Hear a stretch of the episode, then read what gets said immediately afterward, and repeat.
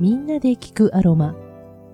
リラックスだけではなく、体や心、そしてスピリチュアルな部分に響く本物のアロマの奥深いパワーを、セラピストの原美奈子がわかりやすくお届けいたします。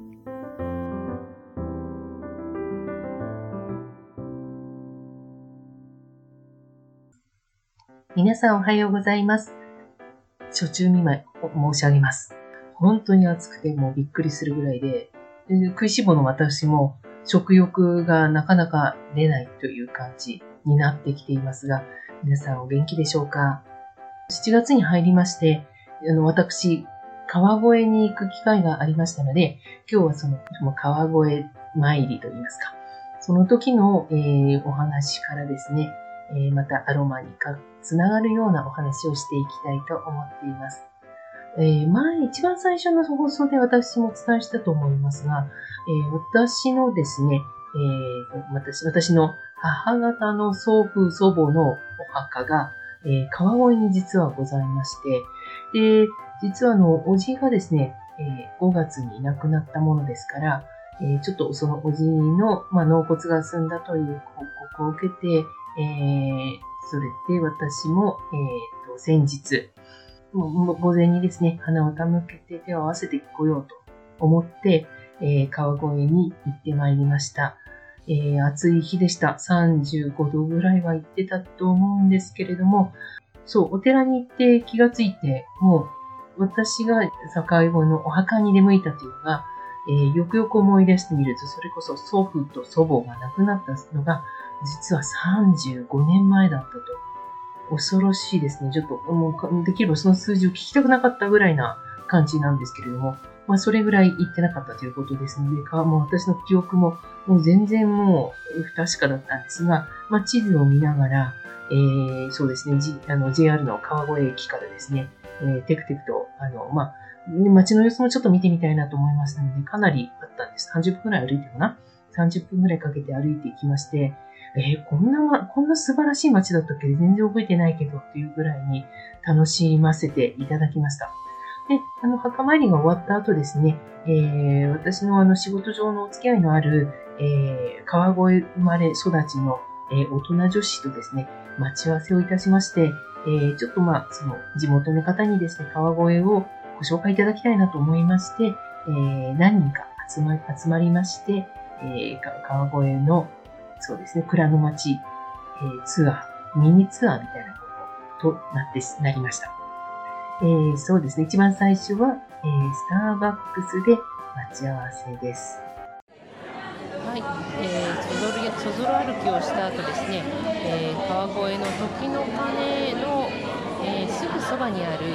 スターバックスの川越鐘付き通り店というところにやってきました。えーとですね、店構えですね、入り口が一瞬、一見したところスターバックスとかわからないぐらいに中に入りますとあの本当天井が高くてですね木のぬくもりが感じられるような天井となってましてダウンライトもすごく素敵な感じとなっております。あのお店は平日にもかかわらずもう席満席です。なんとか先ほど私も帰られる方がいたので席を取ることができましたけれどもびっくりするぐらいに混んでますねでも本当に天井が高いので混んではいるもののすごくゆったりとしたあの快適な感じを感じられますね。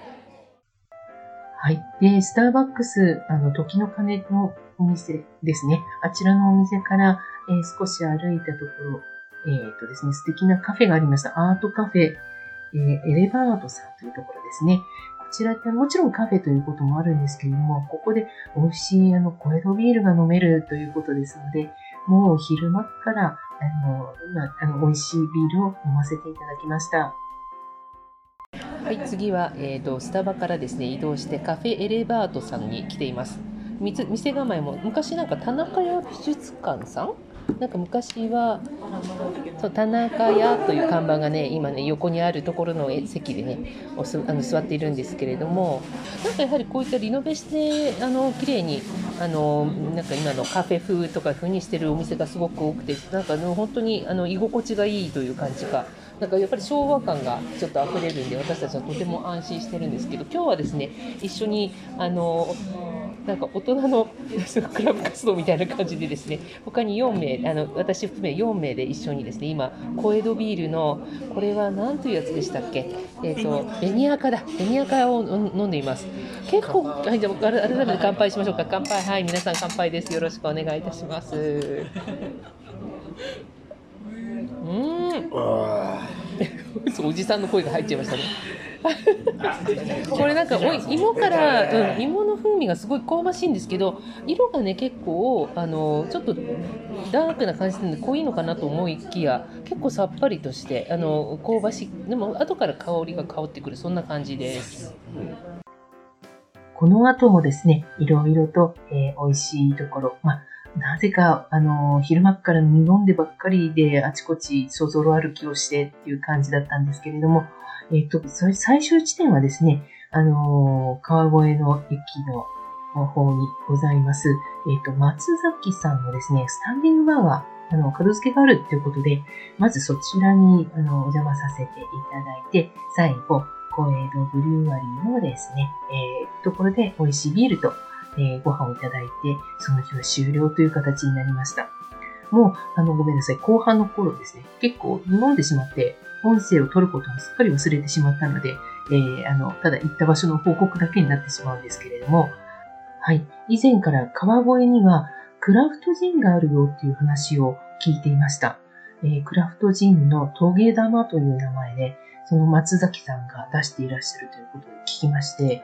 これは絶対にちょっと行って飲んでみたいなと思って、え行ったんですね。で、あの、このジンは、まあ、ジンっていろんな、あの、ハーブですとか、えー、スパイスですとか、あの、そういったもので、そういった植物系、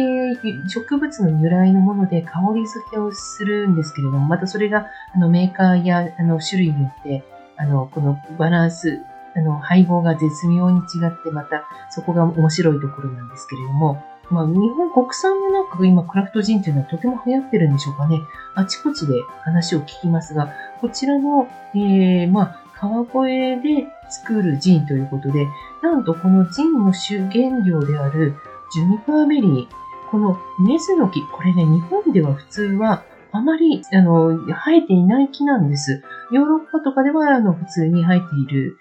んですけれども、このジュニパーベリーのなんかどうも、あの、ここの松崎さんがですね、植樹に挑戦をしたらうまく育って、なんか今はなんか100本から200本ほど植えられてて、それを取って、なんかそれを使った、あの、純、川越さんのジンを作ったということらしいんですよね。で、あの、他にもあの、お茶とか山椒とか柚子、そういったものがどうもいろいろ入っているというふうに聞いています。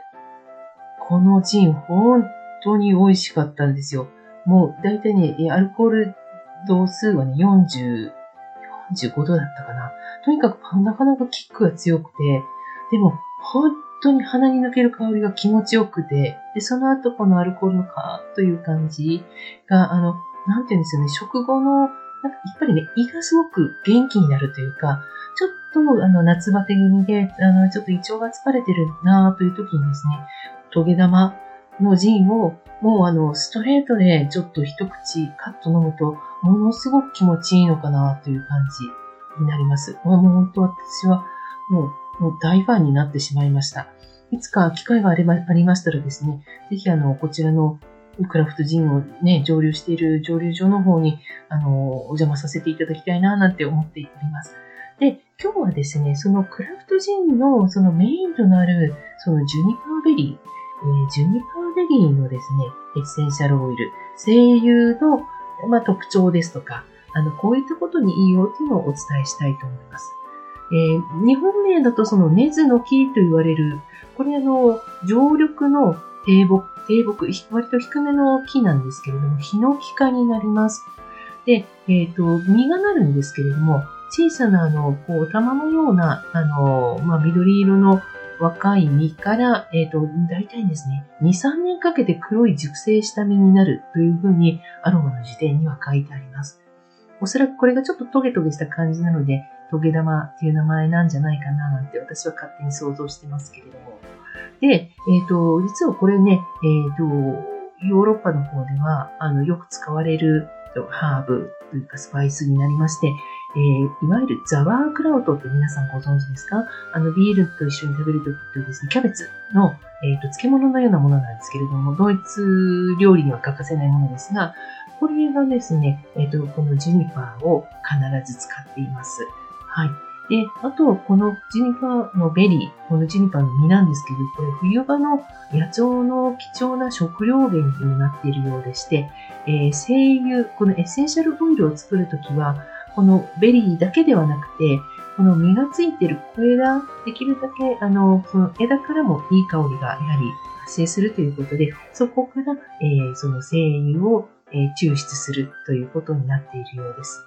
で、あと、えっ、ー、と、このジュニパーベリーは、えー、アロマ大好きっていう方だと結構好きだよっていう方は結構多いと思います。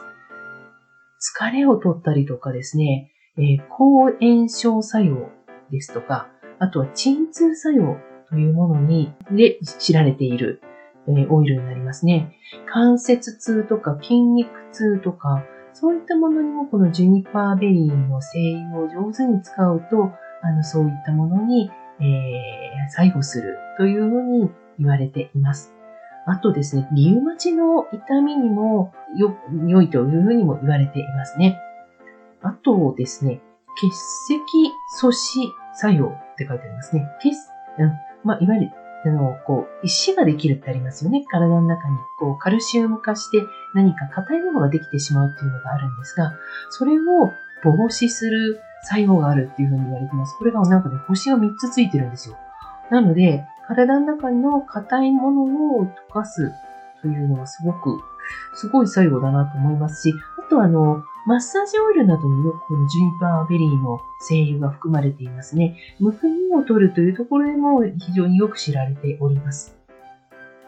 で、あとですね、組み合わせ、このジュニパーベリーすごくあの、スモーキーな感じですごく気持ちのいい、まるで森の中に、森林の中にいるような気持ちいい香りになります。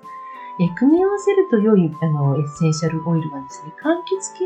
と合わせるとすごく気持ちが良いと思いますし、あとあのラベンダーやユーカリ、サイプレスというオイルと組み合わせてもすごくいい香りになるというふうに言われています。あの気軽に使える、割とあの木の香りなんですけれども、あのそんなに重い香りではなくて、割とさらっとしたあの軽やかな、でも深みのある森を思わせるような香りですので、ぜひエッセンシャルオイルも機会がありましたら、皆さん買いにいただきたいと思いますし、エッセンシャルオイルがなかなか手に入らないという方は、ぜひ、あの、川越、純川越さんの、えー、クラフトジン、トゲ玉を、まあ、木で小さいショットグラスに入れて、少しずつ香りを楽しみながら、えー、召し上がりいただければな、というふうに思います。この番組でお伝えしているアロマの働きを十分に体感するためにはクオリティの高いエッセンシャルオイルをセレクトしてください。信頼できるアロマアドバイザーやアロマセラピストに詳しくはご相談ください。みんなで聞くアロマではリスナーの皆さんからのご質問ご感想などをお待ちしております。ラジオ川越のホームページの番組表からみんなで聞くアロマを見つけて私のインスタやツイッターからメッセージをお寄せくださいねそれでは今日も良い一日となりますようにいってらっしゃい。